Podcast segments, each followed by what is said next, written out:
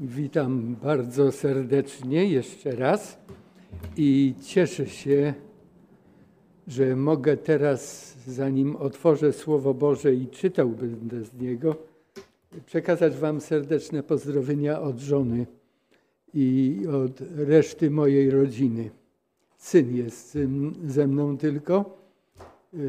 Teraz dzieci, albo my doszliśmy już do takiego stanu, że myśmy się kiedyś o nie troszczyli, a teraz dzieci troszczyć zaczynają się o nas.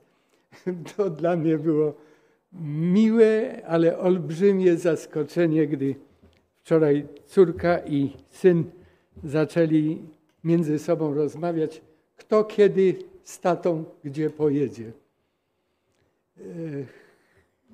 Wspominamy bardzo mile okres czasu, który spędziliśmy tutaj ze zborem łódzkim. To było bardzo, bardzo dawno temu,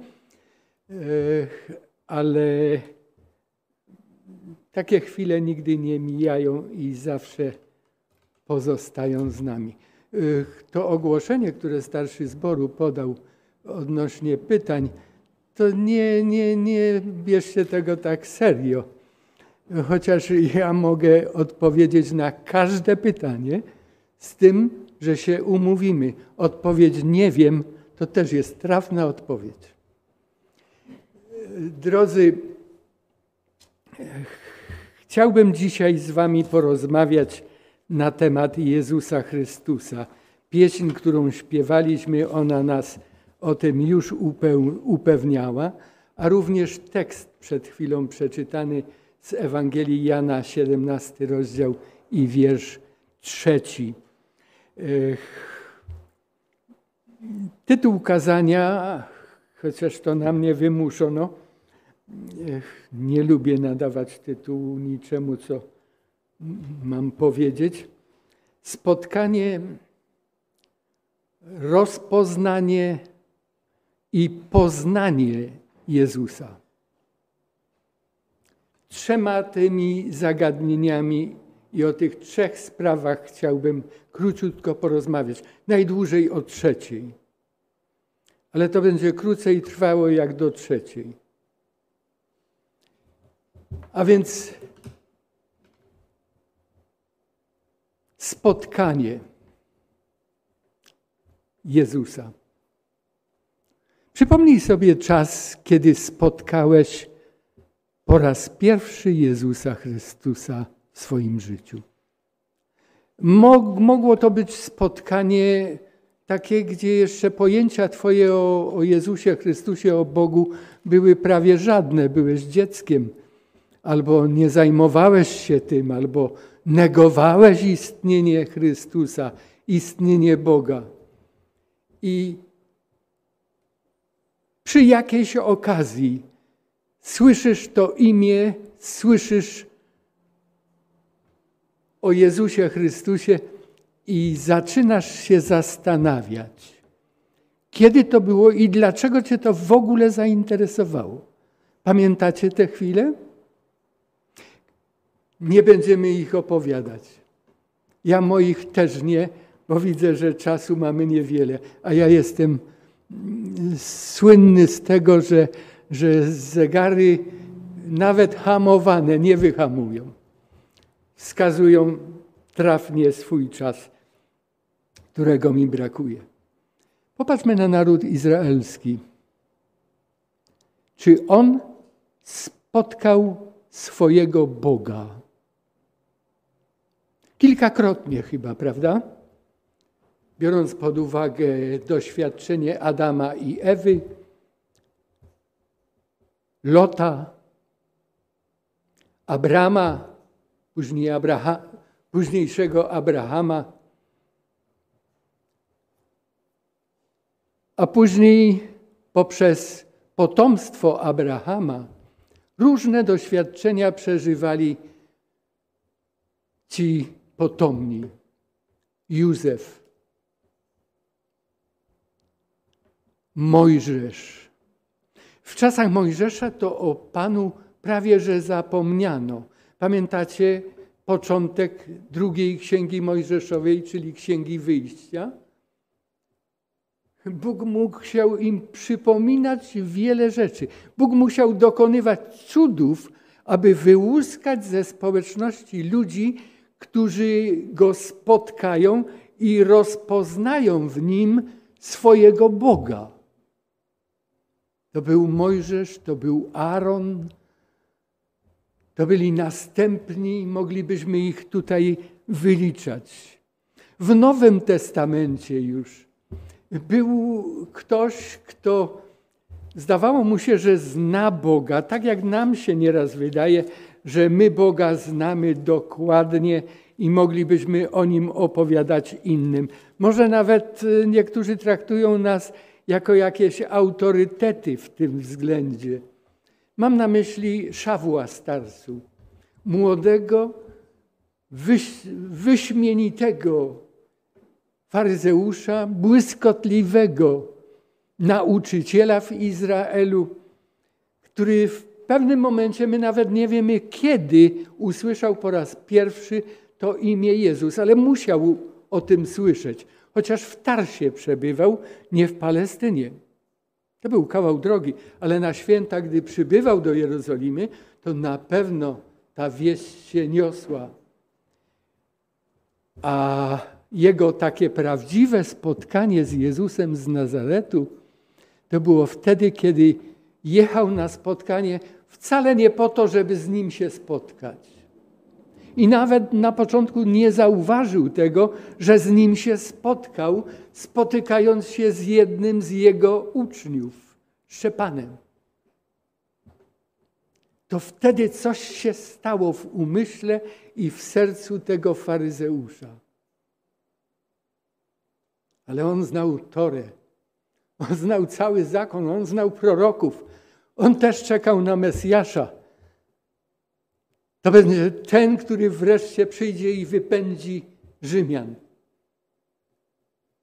A później dowiedział się, że został zabity. Bajki później opowiadali, jak to zawsze bywa przy takich krytycznych momentach, kiedy ludzie dzielą się, całe społeczeństwa się dzielą. Jedni są za, drudzy przeciw, a najwięcej jest tych, którzy nadciągają ucha trochę tu, trochę tam i wtedy powtarzają, nie wiedząc nawet, co powtarzają. I wtedy, gdy zobaczył tego człowieka, to był diakon chrześcijański, dostał się w jego ręce, nie powiem łapy, chociaż on sobie rąk nie brudził. On był jak gdyby takim oficerem plutonu egzekucyjnego. To inni wykonywali tę brudną robotę. Ale on obserwował. On słyszy modlitwę tego człowieka. On patrzy na jego oblicze, nie widzi strachu. To jest inny człowiek. Ale on był zbytnio ugruntowany w naukach, które mu wpajano do umysłu przez całe dziesięciolecia. Postanowił tę myśl zagłuszyć. Jak myśl się zagłusza najlepiej? Przyjęciem dodatkowych obowiązków. Mocniejsze zaangażowanie się w tym, co robisz. I tak zaczął, zgłaszając się na ochotnika, być pierwszym i najważniejszym egzekutorem tych wyznawców, tego, jak go nazywano, oszusta z Galilei. A później spotkał się z nim osobiście. I też nie chciał się z nim spotkać. Nie, nie to planował, ale w drodze do Damaszku spotkali się. Wiemy, co się stało potem. Paweł sam cierpi dla imienia Chrystusowego i w jednym z listów więziennych napisał takie słowa. Niektórzy go podziwiali teraz jako chrześcijanina, inni go zwalczali, ale apostoł Paweł napisał: Ja wiem, komu uwierzyłem. On go spotkał i rozpoznał go. I wiedział, że to jest prawdziwie nadzieja Izraela. W liście do Filipian w trzecim rozdziale chcę przeczytać kilka tekstów od dziewiątego i dalszych, aby znaleźć się w nim, nie mając własnej sprawiedliwości opartej na zakonie, ale tę, która się wywodzi z wiary w Chrystusa, sprawiedliwość z Boga na podstawie wiary. On go poznał i on go, przepraszam, on go spotkał i on go rozpoznał. Tam w drodze do Damaszku i w tym wszystkim, co działo się w późniejszym jego życiu. Ale teraz ma na uwadze coś jeszcze ważniejszego.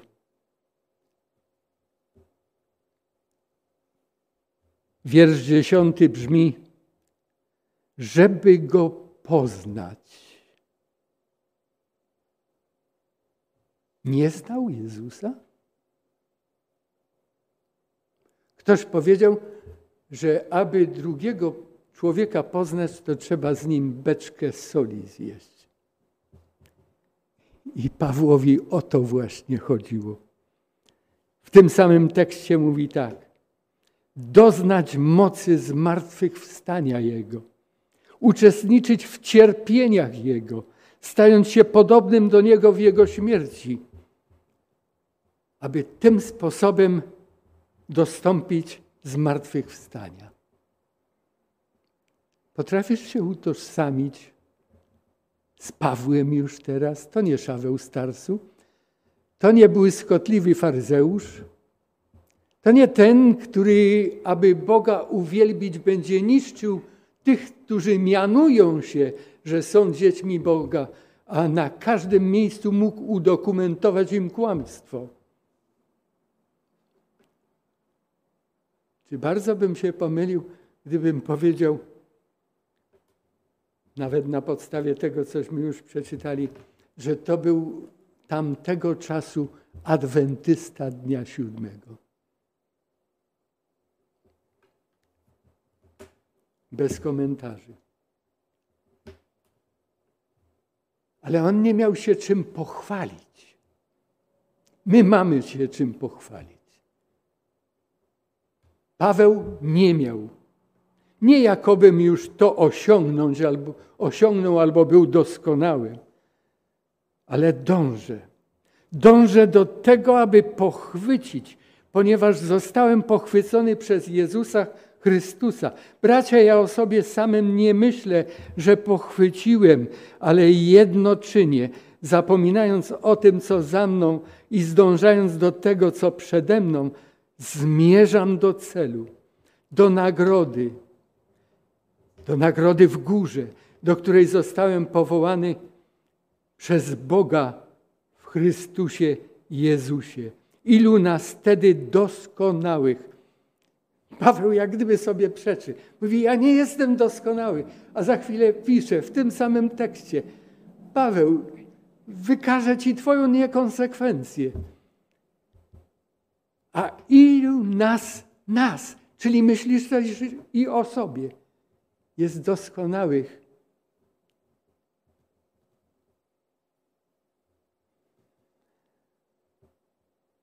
A więc doskonały czy niedoskonały? Co oznacza to pragnienie poznania Jezusa Chrystusa? Moglibyśmy dowodzić dziesiątkami tekstów, jak go spotkał, jak go rozpoznał, ale Paweł koncentruje się na tym, na czym chciałbym, abyśmy i my się skoncentrowali.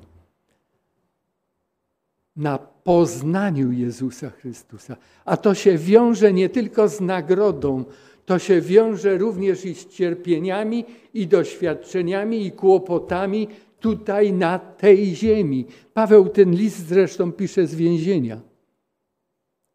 On więzień z nikim nie skłócony, oskarżony został I on z tego więzienia, my o tym wiemy, jedna ludzi skłóconych. Filemona i Onezyma. To była misja Jezusa. On za wszelką cenę chciał ludzi pojednać z sobą, pojednać z Bogiem, pojednać z innymi ludźmi, nauczyć tego, czego uczy Pawła teraz i Paweł to bardzo docenia. Czy Paweł czytał Ewangelię według Jana, 17 rozdział, który przed chwilą został nam tutaj przypomniany? Nie. Ewangelia nie była jeszcze ta Ewangelia napisana. Była napisana pod koniec, sam koniec pierwszego wieku naszej ery. Paweł jest w pierwszym uwięzieniu w Rzymie.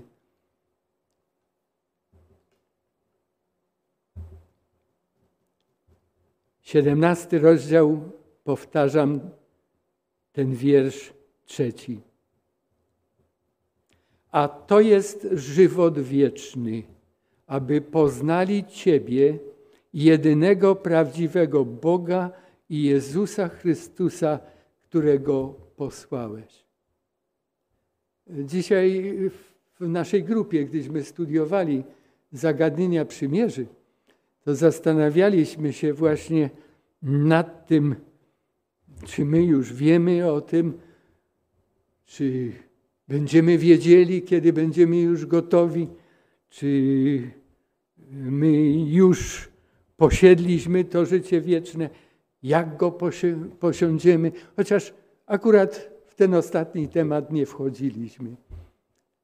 Ale co to znaczy, że życie wieczne, i to mówi sam Jezus Chrystus, my byśmy powiedzieli, to zachowywanie wszystkich przykazań, prawda? To święcenie soboty, to nie kłanianie się obrazom, to nie branie imienia Bożego nadaremno, to nie posiadanie innych bóstw poza tym jednym. Izrael tego, tej lekcji wynikającej z pierwszego przykazania uczył się bardzo długo. Gdy czytamy Księgę Izajasza, proroka, rozdział 26 i tam wiersze 12, 13, to naród za pośrednictwem proroka i sam prorok, a może przeczytamy ten tekst, bo go sobie nawet założyłem, nie będę szukał za długo chyba. W wierszu dwunastym czytam: Panie, zgotuj nam pokój, gdyż także wszystkich naszych dzieł, gdyż także wszystkich naszych dzieł Ty dla nas dokonałeś. Panie Boże nasz, inni panowie, a nie Ty panowali nad nami. My zaś oprócz Ciebie nikogo nie znamy. Izajasz, ten prorok siódmym wieku, na przełomie tych wieków żyje, przeżył bardzo dużo. Historia narodu izraelskiego jest mu dobrze znana. Czy naród izraelski, a może jeszcze wcześniej, zanim jako naród się ukształtował, miał innych panów? Tak.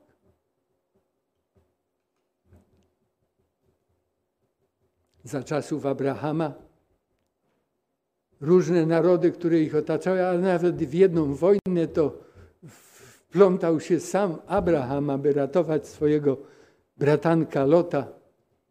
Ale później spotykamy innych jeszcze, którzy po Abrahamie prześladują tych, którzy Bogu, Bogu chcą wierzyć. A później Egipt, niewola egipska, a później podczas wędrówki narody, które napadają na Izraela, a Filistyni, którzy nawet Arkę Przymierza zabrali narodowi izraelskiemu, a później Asyryjczycy, nie mówiąc o innych plemionach spokrewnionych z narodem izraelskim, Moabitach, Amonitach, oni panowali często nad narodem izraelskim. I Izajasz teraz, kiedy Asyria jest silna, kiedy północne plemiona z Izraela chcą atakować Judę, wie, co to znaczy inni panowie. Mówi, oni panowali nad nami, ale my nie znamy i nie chcemy znać innego Pana poza Tobą, jak tutaj napisał i prosi prorok. My zaś oprócz Ciebie nikogo nie znamy. Czy naród się nauczył? Niekoniecznie.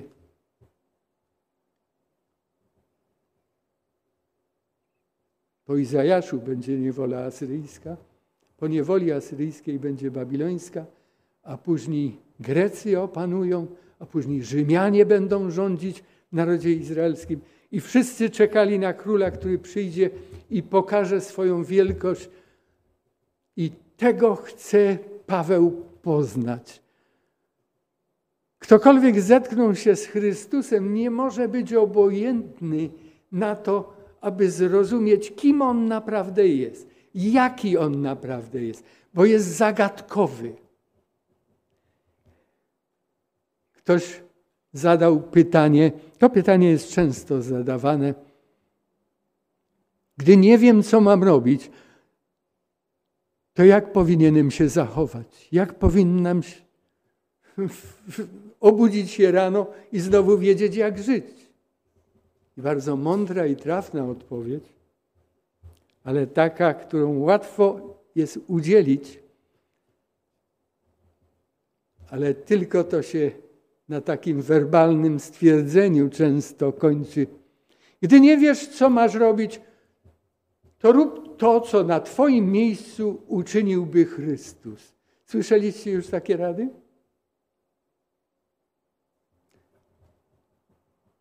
Chciałbym mieć komunikację przynajmniej z tymi kilkoma osobami, które tutaj przed sobą widzę. Jest nas niewiele. Ale słyszeliście już takie rady? A udzielacie takich rad? A co to oznacza? Tak jak Chrystus. No przecież i tu w cukór z nami idzie tekst, że on był doświadczony we wszystkim, podobnie jak my, tylko że grzechu nigdy nie popełnił. No ślicznie. Chociaż czytając wyraźnie Pismo Święte i znając życie, to moglibyśmy długo rozmawiać, czy Chrystus był kuszony we wszystkim tak jak my. Czy, byłeś, czy byłaś kiedyś kuszona aby popełnić grzech, który już popełniłaś, popełniłeś i którym się brzydzisz. Ale wtedy, gdy, gdy cię ktoś do niego namawiał, to było ponętne. Czy takie pokusy wracają do nas? Jesteście inni, bo do mnie wracają. A wy z pożałowaniem na mnie patrzycie. Chrystus nigdy nie był kuszony pokusą, która zasadzała się na popełnionym przez Niego grzechu. A mam wrażenie, że diabeł największe żniwo zbiera. Bo mówi, a pomodlisz się, wyznasz i będzie wszystko w porządku. To jest prawda. Jak wyznasz szczerze, wyznasz i opuścisz to nie tylko będzie ci przebaczony grzech, ale będziesz korzystać z mocy, którą gwarantuje ci Bóg. W liście, który napisał Jan, ten sam, który napisał Ewangelię, w której ta rada jest i ta gwarancja jest zapisana, że życie wieczne polega na tym, abyśmy poznali prawdziwego Boga i Jezusa Chrystusa. Y, pojęcie biblijne, które wiążemy z poznaniem, jest y, czymś naprawdę, naprawdę bardzo głębokim. Y, już w pierwszej księdze Mojżeszowej, w pierwszych rozdziałach czytamy, że Adam poznał Ewę. Co to oznaczało?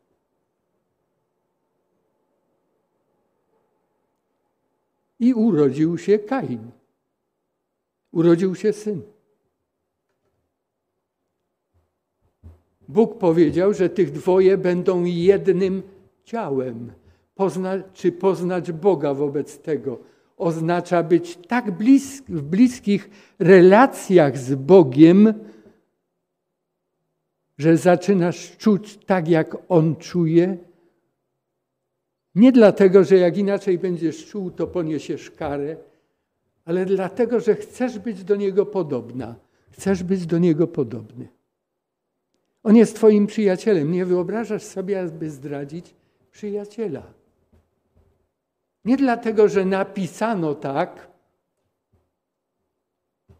aby dzień sobotni święcić, ja święcę sabat, ale zadaję sobie to pytanie, któreśmy sobie zadali również w studium pierwszej części nabożeństwa.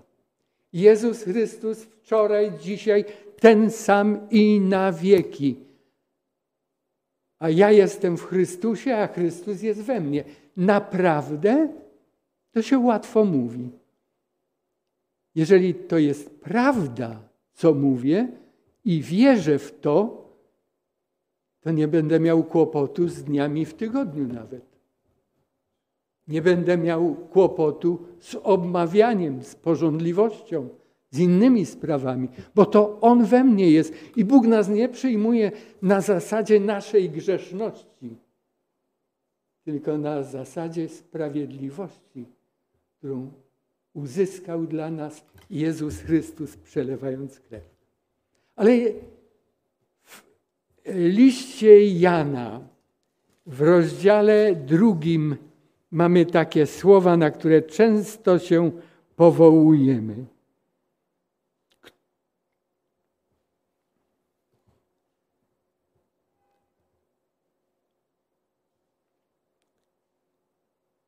tego wiemy, że Go znamy, jeśli przykazania Jego zachowujemy. Prawda. Chrystus kiedyś powiedział do swoich uczniów, jak zdobyć monopol na zachowywanie Bożych przykazań. W 14 rozdziale i wierszu 15 chyba Ewangelii Jana. Tak, dokładnie. Jeśli mnie miłujecie, przykazań moich przestrzegać będziecie. Czy Chrystus kłamał? Mówił na wyrost? Wierzymy mu?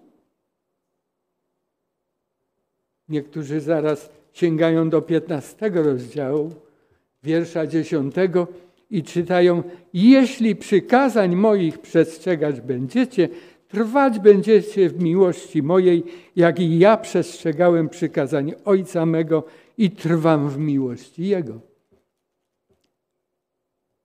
A więc co jest pierwsze? Miłość czy posłuszeństwo?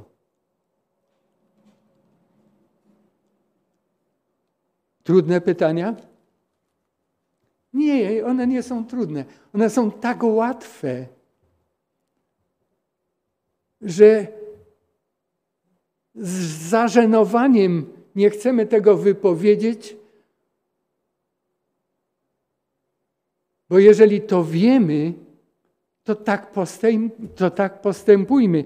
Zaraz dalej napisał apostoł Jan w swoim liście, kto mówi, że w nim mieszka, powinien tak postępować, jak on postępował.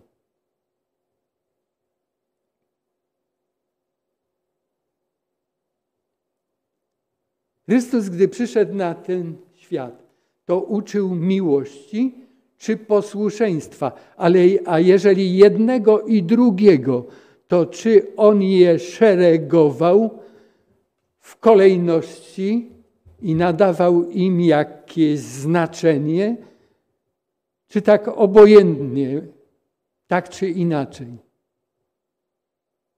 Duch Święty, pod którego natchnieniem pisane było Słowo Boże, również Ewangelię, również te słowa naszego Zbawiciela, nie inspirował pisarzy, aby pisali, co ci się przypomniało dzisiaj, to zapisz, a jutro, a później uzupełnimy znowu.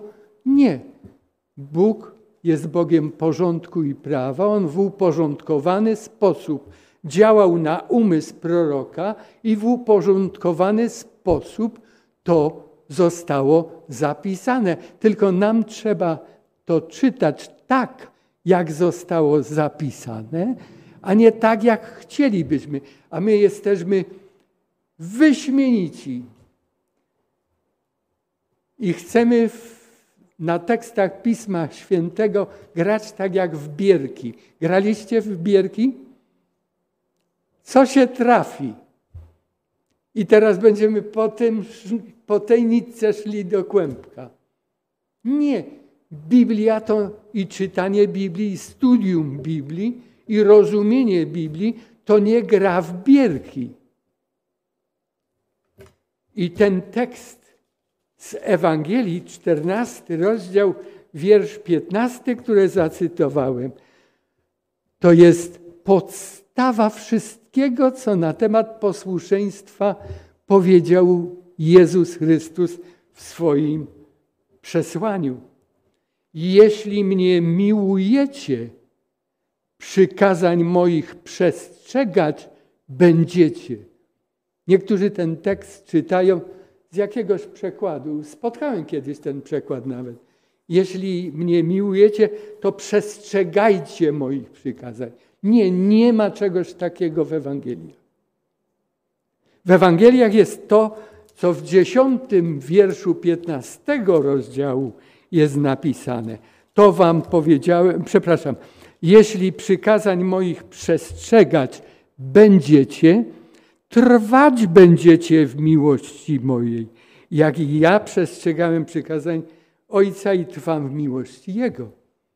A więc jeśli mnie miłujecie, będziecie przestrzegać. A jeżeli będziecie przestrzegać i trwać w tym przestrzeganiu, Wtedy będziecie też trwać w miłości. Taka relacja jest między mną i między Ojcem. Czy to prawda, co mówi mój zegarek? Wobec, wobec tego umawiam się z Wami na drugą część tego samego kazania, ale to już w następnym podejściu. Ordnung ist Ordnung, jak mówili starożytni, nie wiem czy to Rzymianie, czy Rosjanie, ale takie powiedzenie jest. Dlatego dziękuję za Waszą uwagę. Dałem dużo do myślenia. Pomyślcie o pytaniach, które postawiłem. A drugą część tego, aby chodzić tak, jak Jezus chodził i czynić tak, jak Jezus czynił, i dodam, nie czynić tego, przed czym Jezus się wzbraniał, a mówił wyraźnie o tym, że przed wieloma rzeczami się wzbrania. Do usłyszenia za nie wiem ile, nie jestem prorokiem, ale sądzę, że to będzie najlepsze rozstrzygnięcie bo o godzinie czwartej będzie tutaj drugie nabożeństwo, na które musimy miejsce zrobić dla osób, które tutaj przyjdą. Niech Bóg nas błogosławi. Jeszcze raz Przyjmijcie podziękowanie za to, że mogłem tu być i, i zobaczyć tę kaplicę. Gdy wszedłem, nie będę mówił o pustych krzesłach, bo, bo taki jest wymóg. Ja zwróciłem uwagę jeszcze na jedno. Po raz pierwszy w życiu, a każę od roku 1900, więc to było w tamtym milenium jeszcze. 61. Jeszcze nigdy nie kazałem w warunkach, w jakich znalazłem się dzisiaj. Warunkach, które mi bardzo przeszkadzały, ale dlatego mm, chcę stąd odejść jakoś, żeby ocaleć. Nigdy nie mówiłem kazania przed lustrem. A teraz mówię kazanie przed sobą.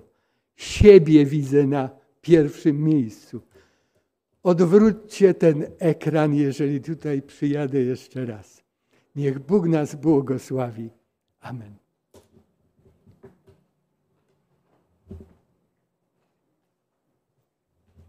Przepraszam, tu jest taka dobra e, zasada. Chciejmy Bogu podziękować. Stwórco i Panie nasz, który jesteś w niebie, z całego serca dziękujemy Tobie za święty Twój dzień. Dzień, który przeznaczyłeś na społeczność z Twoim ludem i z tymi, którzy Ciebie szukają. Jak, na jaką to społeczność nie mamy czasu w czasie tygodnia. Dopomóż, aby ten czas, który nam pozostał jeszcze popołudniowy, był czasem, który spędzimy na słowie Twoim i na rozmyślaniu o Tobie, na Twoich błogosławieństwach. Niech pokój Twój, niech błogosławieństwo Twoje będzie z nami według naszych potrzeb i Twego miłosierdzia. Dziękujemy za Twoją łaskę. W imieniu Jezusa Chrystusa dziękujemy za przykład, który nam pozostawił. I jeżeli taka jest Twoja wola, abyśmy mogli to samo zagadnienie kontynuować dalej i czytać o naszym cudownym Zbawicielu podczas Jego ziemskiej wędrówki, aby to nam otworzyło serca i umysły i oczy na Jego przykład, to spowoduje, aby tak się stało. Dziękuję Ci za dzisiaj. Amen.